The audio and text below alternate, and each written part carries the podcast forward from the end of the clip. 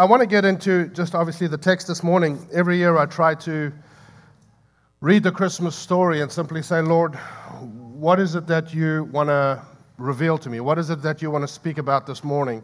And every year I just focus on a part of whatever He allows me to focus or has me focus. So I wonder if you can go to Luke chapter 2. We're going to go through two texts this morning and we're going to look at what happened and why it happened. Kind of a big deal. One of the most important days in history, up there with the resurrection, with the ascension of Christ, obviously the death of Christ on the cross. And every person in the world sets their life by this event. Every time you write a check, which no one does anymore, anytime you write the date, you set your calendar, your world by this event, because that's when the dates changed. And so, whether you confess Christ or not, you actually write his date whenever you write the date. So it changed everything. It truly, truly did for the king to come from heaven and be born as a baby. But we're going to look at what happened and why it happened. Luke chapter 2, I'm not trying to be, uh, what's the word? The Grinch, not at all.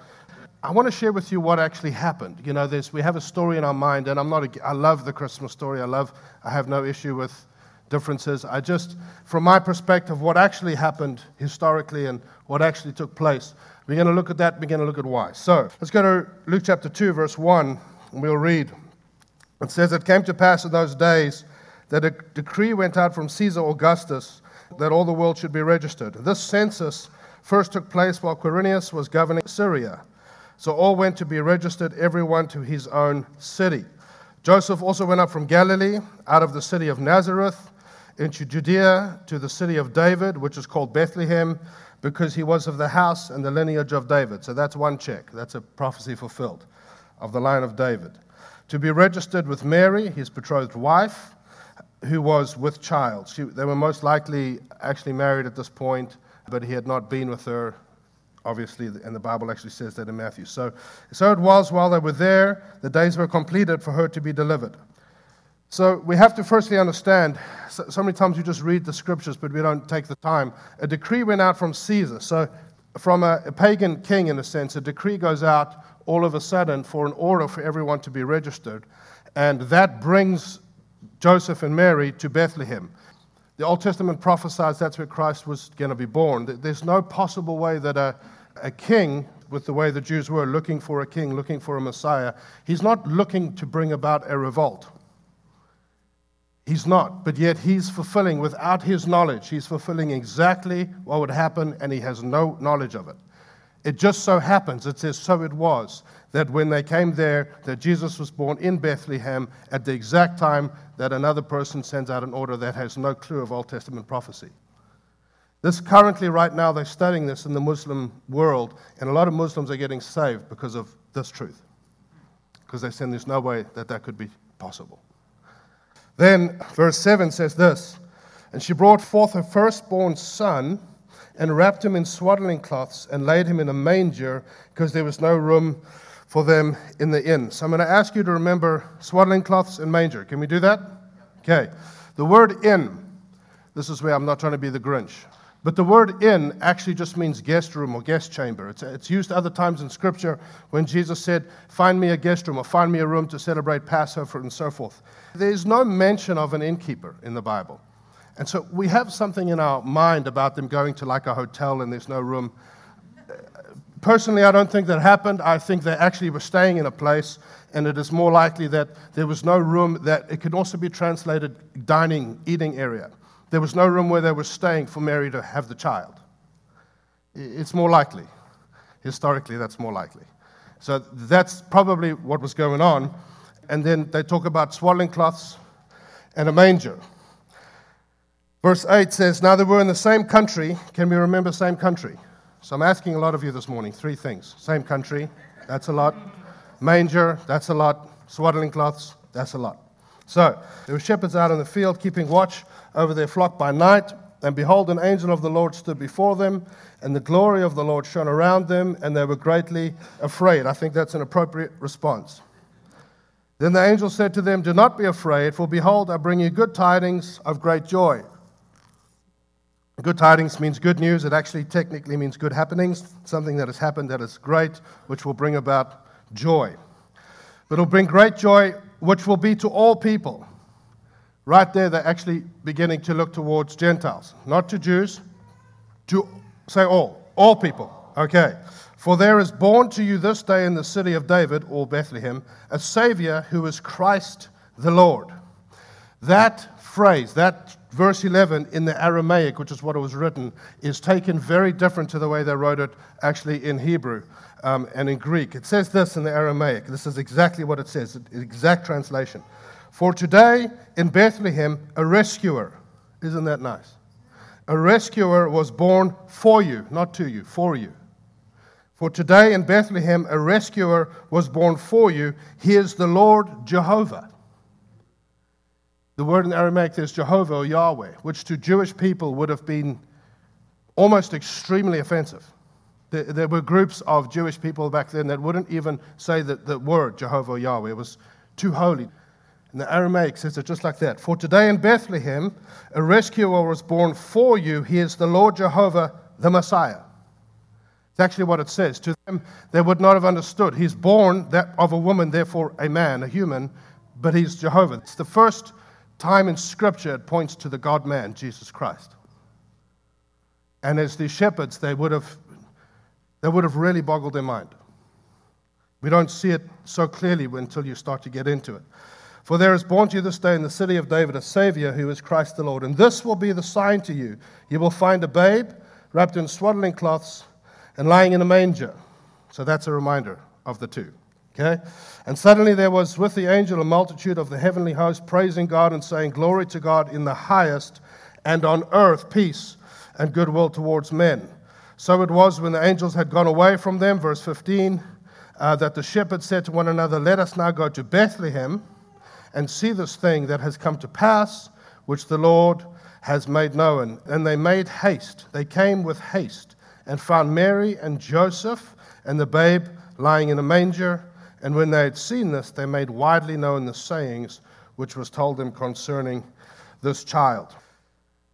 I want to present to you maybe just a different option for you to consider.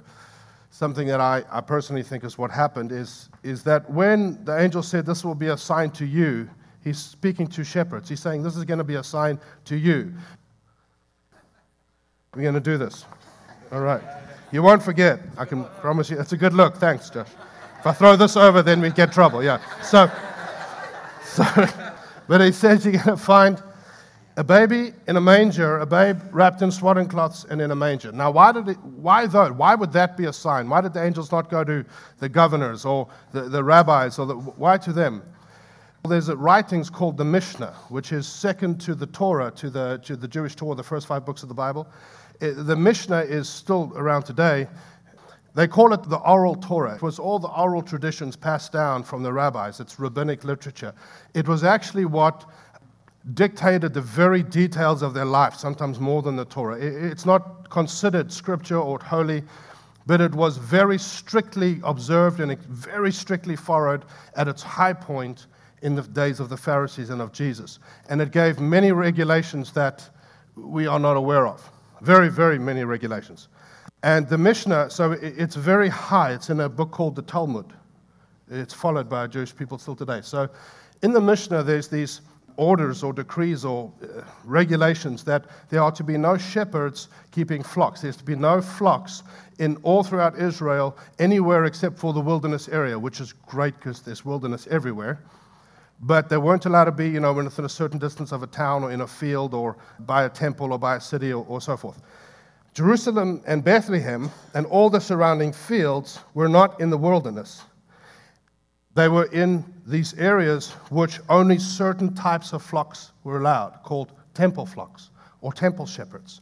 These were priests, these were rabbinic shepherds who would keep sheep and flocks for a very specific purpose of raising them for sacrifice in the temple. Okay, so they had to be without spot and blemish. It was a very difficult task, very difficult thing to do. They were priests, they had awareness of scripture, they knew the prophetic, you know, scriptures and so forth, and they would raise these temple flocks in this exact area. In fact, the Mishnah actually decrees that Bethlehem is to be the certified location where they would bring forth Passover lambs. Because the Passover lamb had to be without spot, without blemish. Were, it was greatly scanned, right?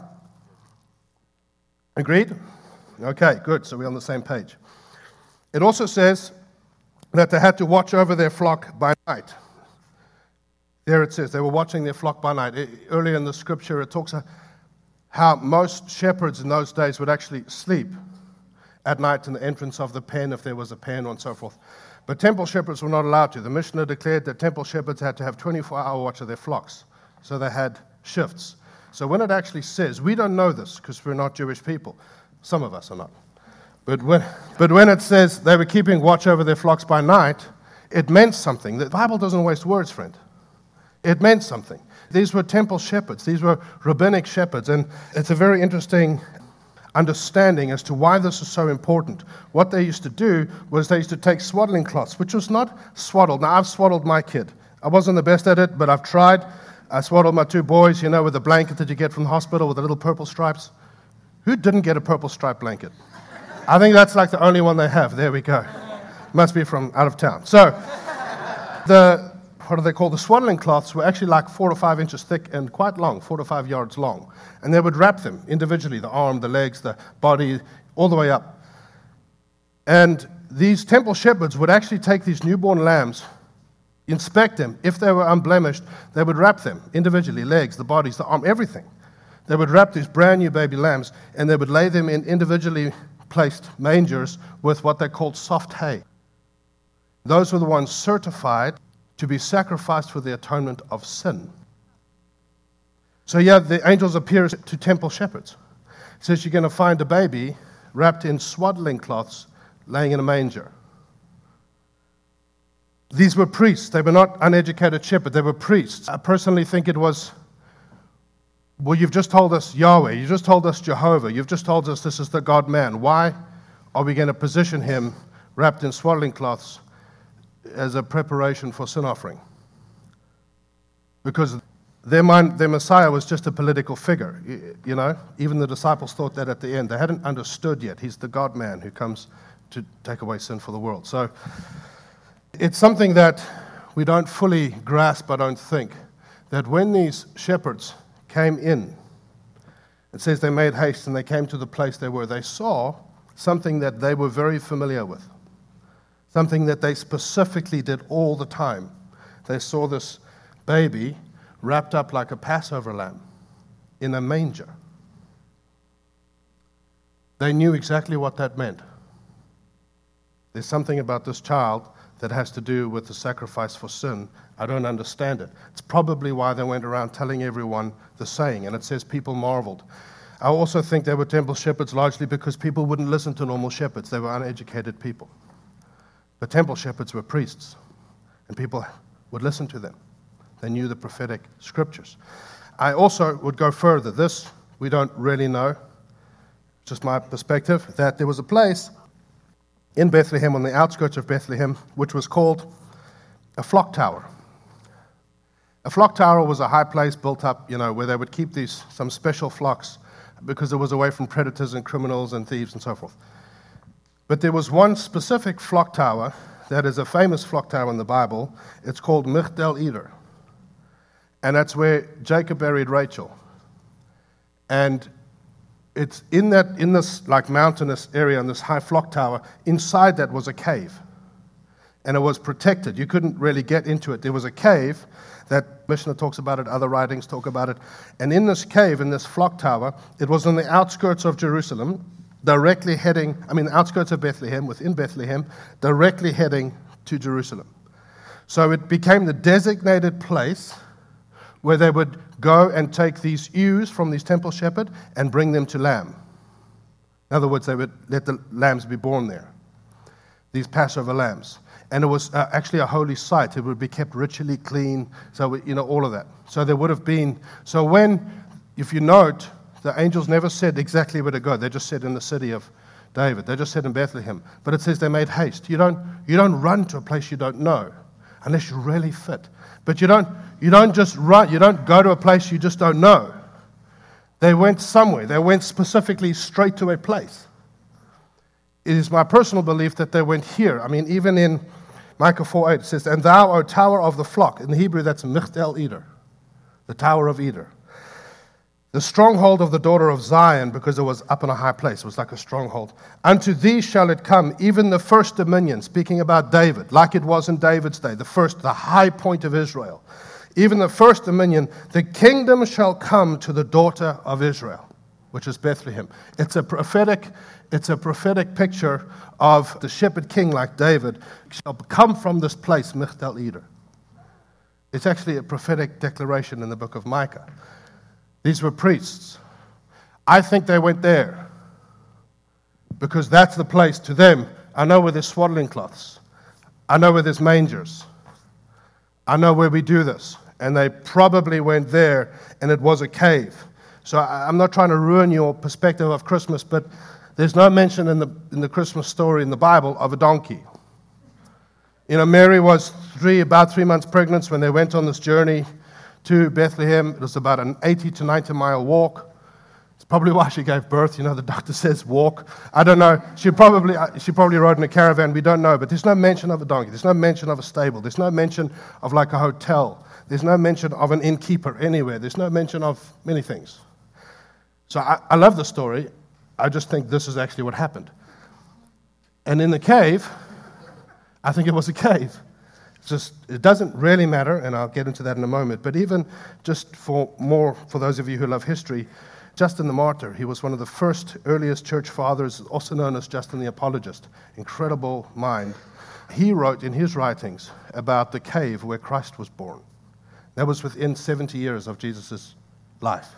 Who was the other one? Tertullian, who came just after Justin. He wrote the same thing. Jerome, the early church father, who was the most learned in Latin, he translated the Bible into Latin and so forth.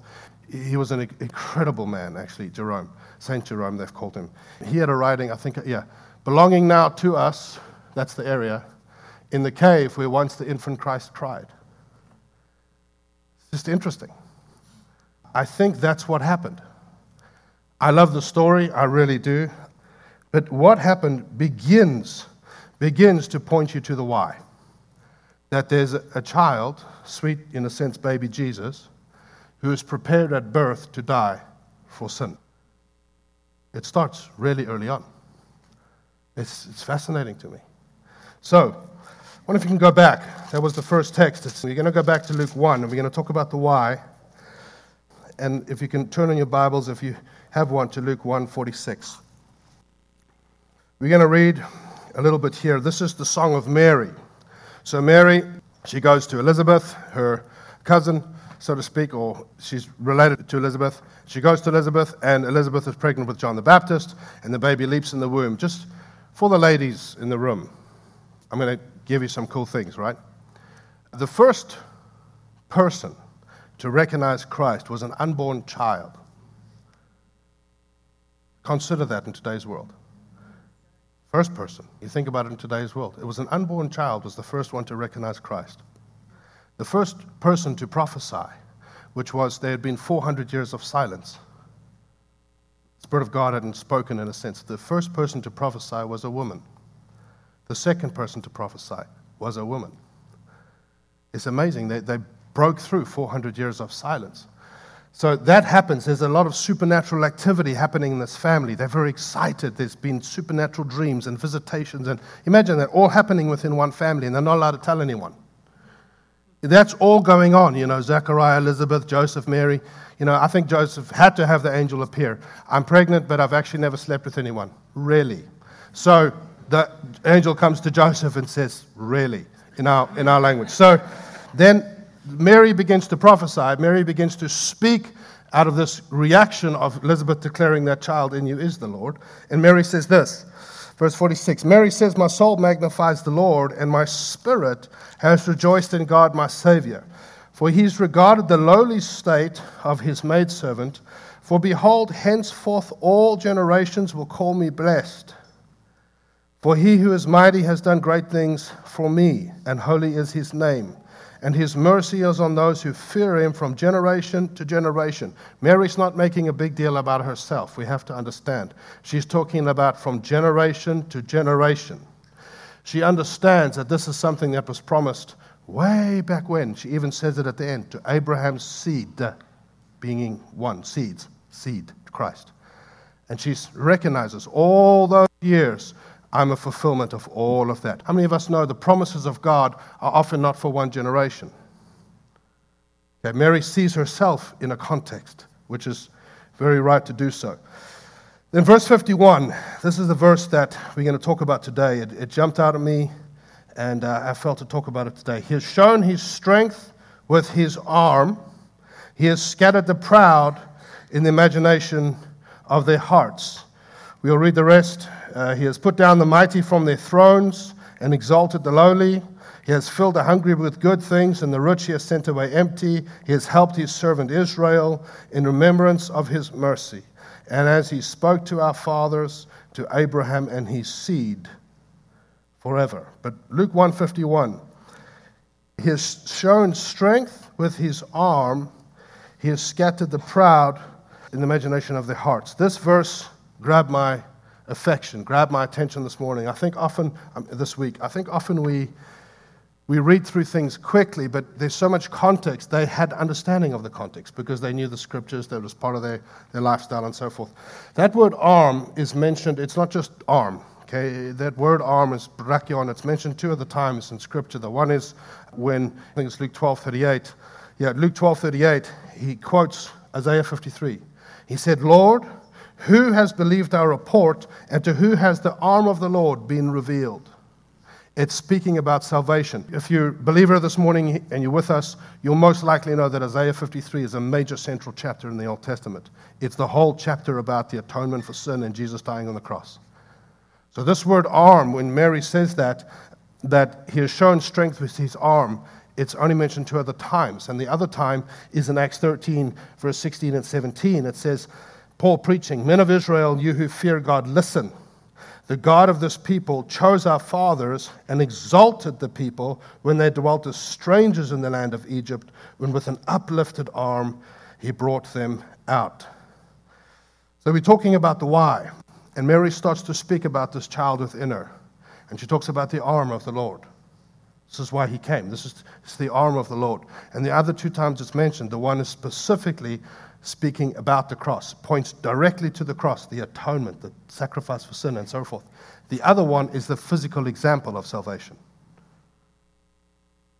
We know, most of us, that in the Old Testament, they're natural, right? New Testament, spiritual. Are you with me? The Old Testament was the practical, the natural, to shadow a spiritual happening in the New Testament. It points back to Exodus, their deliverance, their salvation from Egypt. So both of them are actually talking about salvation. When it says in Acts 13 that he exalted the people, it doesn't mean if I exalt you, if I exalt Josh, which is difficult. No, just kidding. Doesn't mean I'm worshiping him. There, it means to lift out of, to take out and lift up where you're not able to do it on your own. Does that make sense? To, to, to lift out, to pull out. It's what David says in Psalm 40. He lifted me out of a slimy pit, out of the mud and out of the mire, and he set my feet on a rock. Even David is pointing back to Egypt. When he talks about the mud and the muck and the mire, what's he talking about? Egypt. It's the same thing that Paul's saying in Acts. It's pointing back to when there were slaves in another country, in another person's kingdom. They were literally, physically in the mud and the muck and the mire with straw making bricks. Think about this. They were making bricks as slaves, building another's kingdom, not their own. When there were aliens and strangers, like Acts 13 says, they were in Egypt. When they were born into slavery, when we are born on the earth, we are born into slavery to sin. When they were working hard to build the kingdom of Pharaoh, what was their wage? Well, they didn't get paid, they were slaves. They were born into slavery, they got no wage. What was the wage of working hard all of their life? Their wage was death. We have to understand the wages of sin is death. They, they worked hard all their life just to earn death building another's kingdom because they were born into slavery, they didn't have a choice.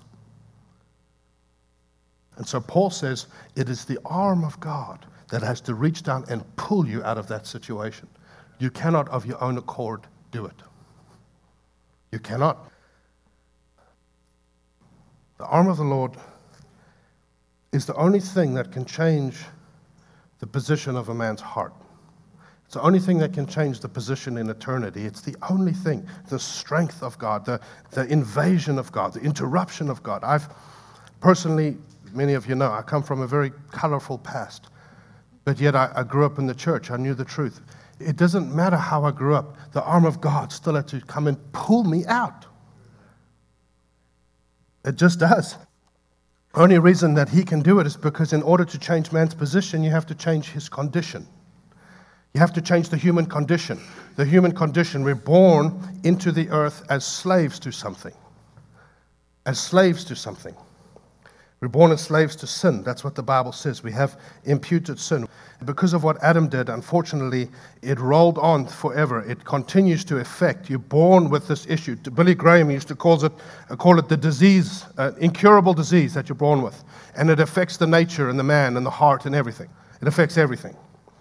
So the Bible says we're born into this, just like they were born into slavery in Egypt. And you can work hard all your life. You can work hard all your life to earn death in that position, in that state, because you're a slave. You're a slave. Even if a person doesn't do bad things, we have to understand this. It's not about what you can do. Even if a person doesn't do bad things, we are naturally inclined to that. We all train our children not to follow their inclination. Well, at least I try to train mine. Don't do that. we train them not to try to follow what becomes natural to them. But even if we try really hard, even if we work, even if we don't do bad things, if I've met some people that have such self discipline, such strong wills, it's amazing. That doesn't mean their condition has changed just means they, they have a strong soul. They have an ability to not follow this inclination. But their condition has not been changed. Because you cannot, out of your own strength, pick yourself up with your own arm. Even in the natural, you can't do that. So we have to understand when Mary starts to speak, about the strength of God's arm. She's talking about this in my belly. This child is heaven sending someone, sending an answer to pull us out of what we are born into, just like people in Egypt. Born into slavery, born into mud and mire, born into, born into building the systems and the kingdoms of this world, like they did for Pharaoh, and then dying, earning death. Mary said, He's the answer to that because we cannot do that by our own strength. We have to understand, if I can quickly go over this, in the garden, the heart, when Adam fell, when Adam sinned, the heart of man changed. Something very huge happened. Uh, there's much that happened, but his spirit died. Bible says you will surely die. His spirit died, and self was born. What do I mean by his spirit died? His spirit died very simply this the part that relates to God, the part that has fellowship with God, died. Hello? Yeah, the part that has fellowship with God died. It just died. This is why people who are very smart and scientifically minded they can debate and fight forever. It's not something you can understand because the Spirit relates to God. It relates to God. It does not relate to the things of the world and the things of earth. And so they think, well, I don't understand the whole God thing. I don't. Well, they're blind. It's not. A, it's not. They know we're not better than them. We were all blind, but now we see. Because it's not something that we can do out of ourselves. And that's what happened. The Spirit died. And when you start to put your faith in Christ, the Spirit part of you comes alive and fellowship with God is born. And says, and then, then, and only then, you understand. Then you see. For I once was blind, but now I see. Then the weight comes off you. I cannot tell you how many people I've talked to and prayed with and said, I could not count. And we've prayed for them and they said, Oh, this weight came off of me. I didn't even know it was there. People say, well, this, I don't have a weight, you know. You probably do if you're, if you're not with the Lord. There, there's a weight that comes off. There's a, the Bible talks about the weight of sin. It's something that you cannot deal with. And that's the spirit has died. That happened in the garden. The other thing itself was born. And I won't go too much into this, but self was born. Not, not that they were, I mean, they were already there, but building our, the world, our worlds around ourself at the center. That was born in the garden. They, they were very happy and everything was okay till they sinned. Instantly, they became self conscious, self conscious, self image. I'm naked. I was ashamed. I was afraid. All self focus. Instantly, they started to uh, throw someone else under the bus to preserve self. They started to blame someone else. God, it was you. God, it was the woman. No, it was the enemy. No. Instantly, instantly, self, the focus on self, to preserve self, to at the cost of another, that started instantly. The spirit died. And so we were all of a sudden built around we are the guard of our own world. You still with me? Very important. Self.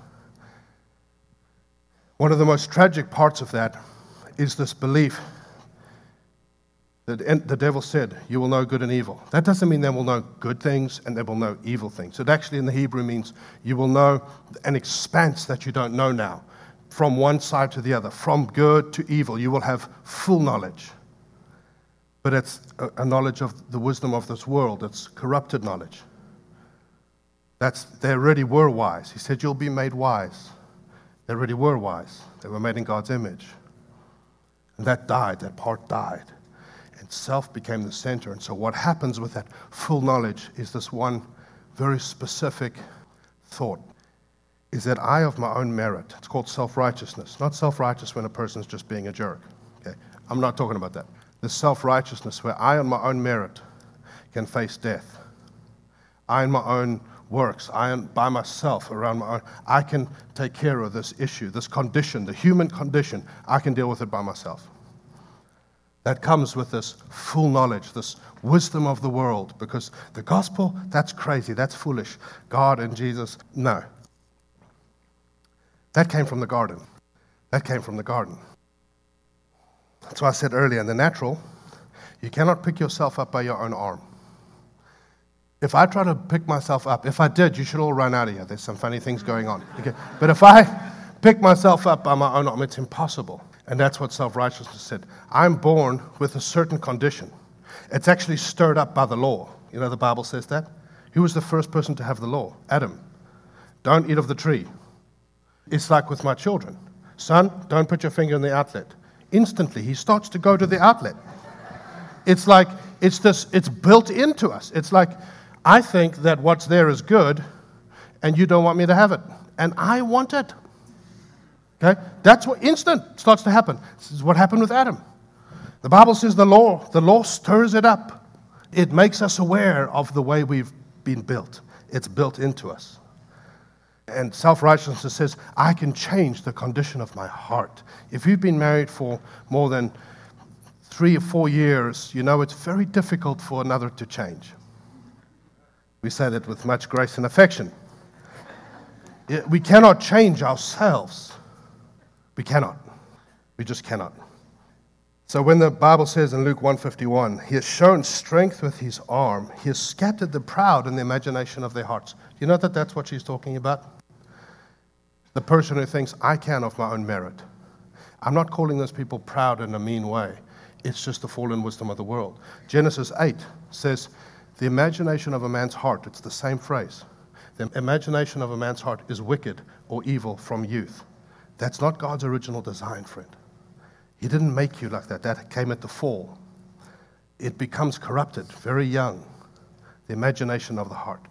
And she says, the proud in the imagination of the heart are those who think, I don't need who's in my belly, not mine. Although it may look like that sometimes. But I don't, I don't need who is who marry Jesus. I don't need him.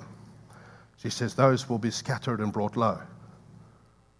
It's actually what she's saying in one sentence. In one sentence, he has shown strength with his arm, not your arm. He can do it, pull you out. No one else can because it's part of you. For you to rid yourself of the sin that is in you, you would have to, in a sense, die because it's part of you, it's built into you. That's why Paul says, you were crucified with Christ. It's, I mean, God's, He's smart, you know? He knows what He's doing. You die with Christ so that you're raised with Christ, so that that part is gone. It's the only way. It is the only way. Romans 4 says, What is this, verse 3 to 6? For what does the scripture say? Abraham believed God and it was accounted to him for righteous, righteousness. Now, to him who works, the wages are not counted as grace, but as debt. If I work for Dwayne and then he owes me money because I've worked for him, an agreed wage and so forth, he's not giving me a gift when he gives me that money. It's mine, I've earned it. Now he's actually indebted to me until he's paid me. Right? Very simple. That's all he's saying.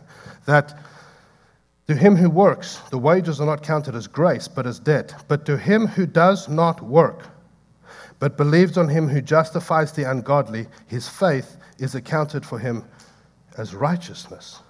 Him who does not work, but believes. Him who becomes to a place to understand there is nothing I can do to change the human condition. There's nothing I can do. There's no works I can do.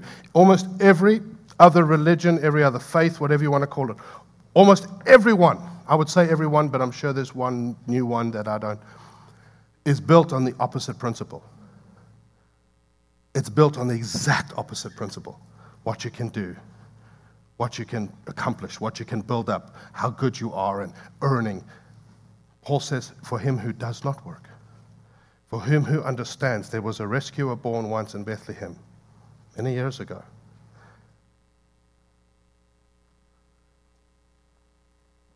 To change the hearts of men and women. And it's the only way because you cannot work to earn that. We are, Paul called himself an alien, a stranger in this world, just like they were talking about in Egypt.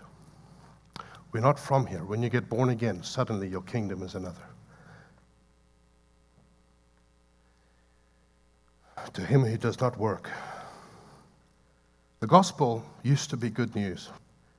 It still is, but it's not preached like that anymore. It's become good advice.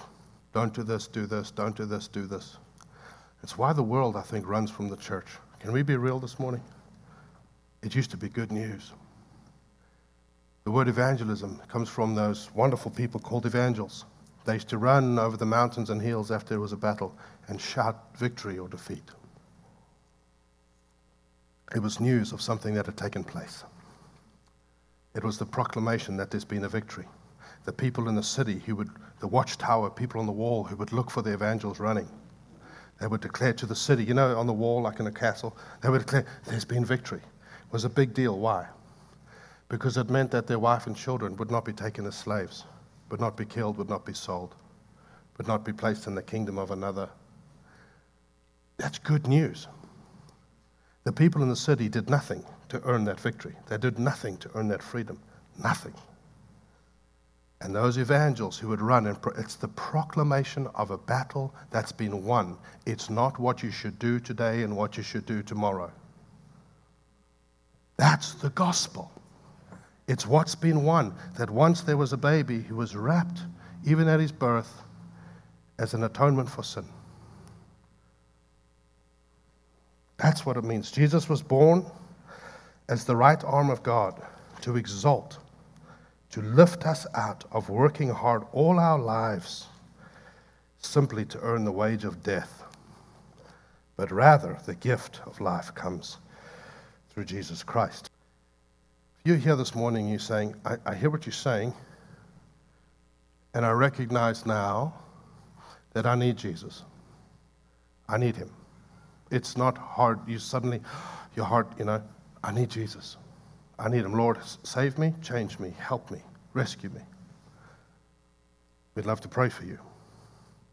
If you are here this morning, and I don't mean to make it awkward, but you're sitting there because your family's dragged you to church. Firstly, well done. but if you're sitting there and you say, you know what, I don't actually believe in this stuff.